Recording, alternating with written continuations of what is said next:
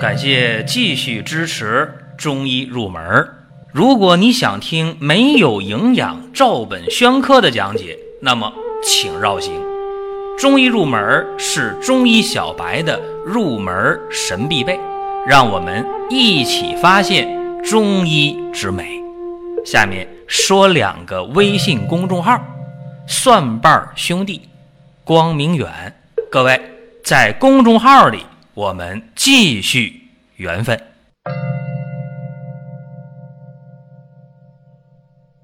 今天我们讲的话题是拔火罐儿。这拔火罐儿啊和艾灸都是近十年以来吧特别火的一件事儿啊。你说它是全民热衷也好，你说它是大家去保健治病也好，反正真正火起来也就是最近十年的事儿。特别是近些年有两件事儿啊，一正一反，把这拔火罐呢就推到了一个风口浪尖上。一件事儿呢是里约奥运会上，当时美国的飞鱼菲尔普斯一看，哎，这哥们儿身上拔那么多火罐的印儿啊，让大家纷纷猜测，这肯定是中国的这个火罐的方法。实质上呢不一定啊，大家别以为拔火罐是中国人独有的，不一定。而且菲尔普斯也不一定拔的就是火罐，他也可以用那个真空负压的那个塑料罐，一样能拔出这个效果来。从外表你也看不出来到底什么拔的。就这个事儿，当时呢就推动中国拔火罐在国内一下就火起来。还有一件事就是当年几年前齐秦在北京的家里拔火罐啊，全身烫伤挺重，当时也是网上。一种声讨的声音吧，尤其中医黑就活跃了啊！这种东西早就该淘汰了，早就该用那个真空的吸气罐了，呃，去拔罐，用不着用火，用火不一定就解决问题，等等等等。所以这两件事件啊，是近些年一正一反，一个是支持拔罐拔火罐，一个是不支持。这里边有多少真有多少假，姑且不去论。我们先说一说这拔火罐到底是怎么回事儿啊？我们出土的一本古书叫《五十二病方》，西汉的这本书里边就有了脚法啊，脚是牛角那个角啊，方法的法，脚法。这脚法呢，其实就是类似于今天的拔火罐的技术。最开始拔火罐呢是用牛角，用竹筒来去拔罐。其实这也不光中国人有这办法啊，在古巴比伦也有用脚法的这个办法，用牛角拔罐的办法。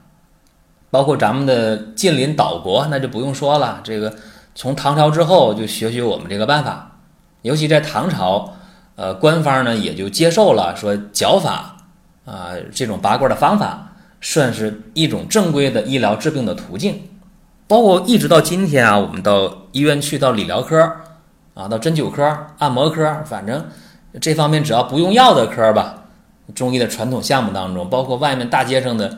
一些美容院呐，一些这个理疗店呐，一些养生会馆呢，都有拔罐儿的这项服务也好啊，有这么一个项目吧也好，都存在。那么大家往往就迷信这个事儿，哎呦，说你看我这皮肤啊，拔完了啊，这皮肤起那么高一层，又青又紫又黑呀，哎呦，这是不是我体内寒气太重了？哎呦，这拔完真舒服啊。还有的人说：“哎，不对呀！你看我这拔完罐儿火罐一起下来啊，这皮肤上面全是小水泡，都是里边淌黄水。哎呦，我这体内太热了啊，就把这热气给拔出来了，热毒拔出来了。那么问题来了，你这火罐到底是能拔出热毒还是拔出寒毒啊？到底是寒还是热呀？当然了，有人一拍胸脯，那还用说吗？这问题你不值得讨论呢，太简单了，火罐嘛。”用火呀，那它肯定是能够把身体里的寒气给它排出来嘛，是吧？当然了，今天我们拔火罐有几种方法啊，一个呢是用纸啊点燃了放火罐里，啪一扣到皮肤上，空气一烧没了，这纸就熄灭了。当然这个方法就比较 low 了，说你民间的方法，你到这个外面去花钱消费拔火罐没这么干的，拿那个酒精棉球啊。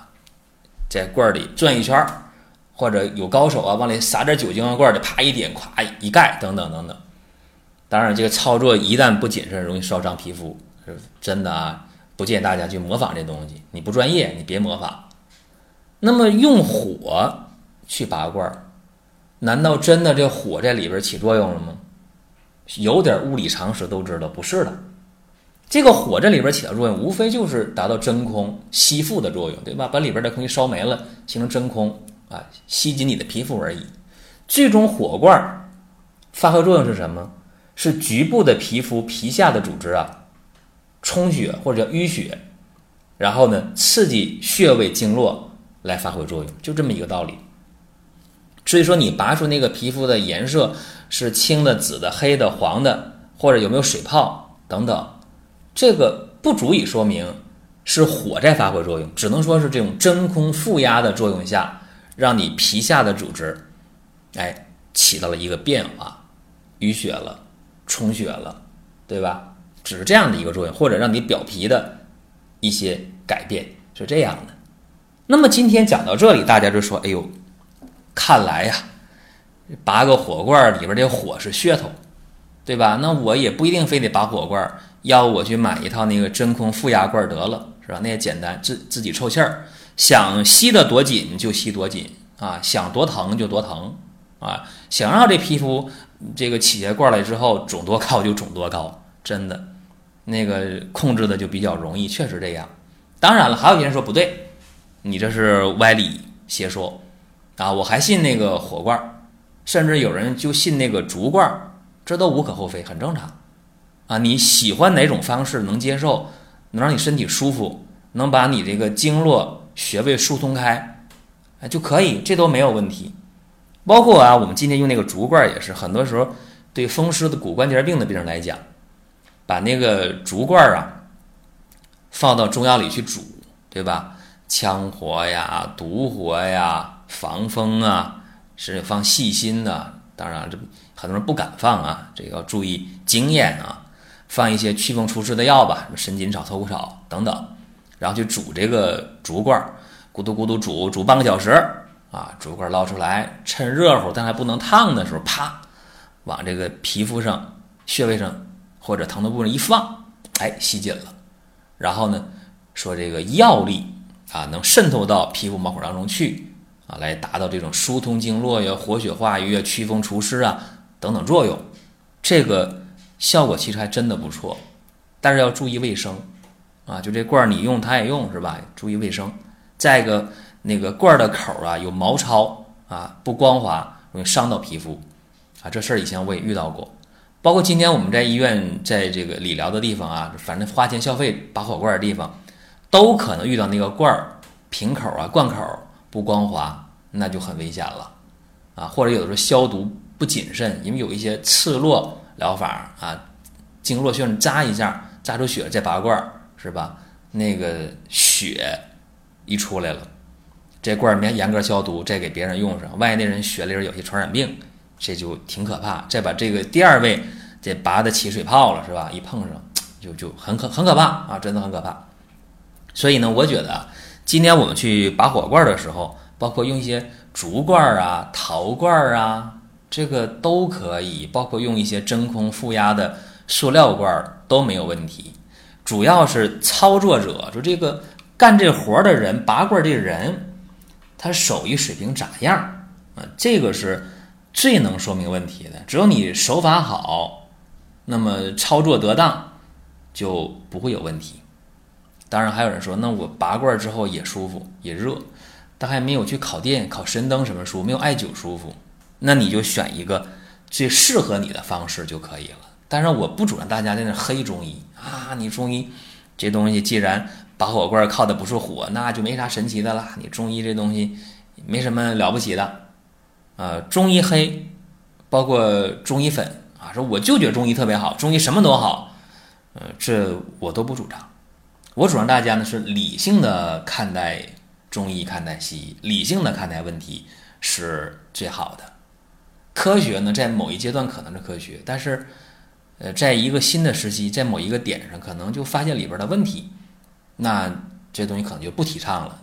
所以大家呢，要一颗这个理智的心啊，挺重要。还有就是，我们去拔罐的时候，我没说火罐，哈，没说真空罐，没说陶罐，没说竹罐啊，就拔罐的时候，拔罐的时候注意了，这个对于穴位去的，对经络去的，对病灶点去的都可以。啊，皮下或者浅层肌肉充血了，一刺激你的这个呃筋脉呀、穴位呀、啊经筋皮部啊，啊起到刺激了，让你是疏通经络呀，呃行气活血呀，你是这个促进新陈代谢呀，包括你排毒啊，包括你调动了脏腑功能啊，都说得过去啊。只要你感受到作用了，只要你觉得它对你呃有益而无害，就可以去做，这个没有任何问题。但是有一个趋势在这儿，什么趋势呢？就是现在越来越多的人，他不会个人去买那个火罐儿，这是个趋势。个人在不消费的前提下，不是到外面去花钱去做这个服务的时候，在家里面自己拔罐儿的话，有个趋势，大多数人会买那个真空抽气的那种负压罐儿，可操作性特别强，简单呢。是吧？那买一堆回来又不贵，大的小的都有。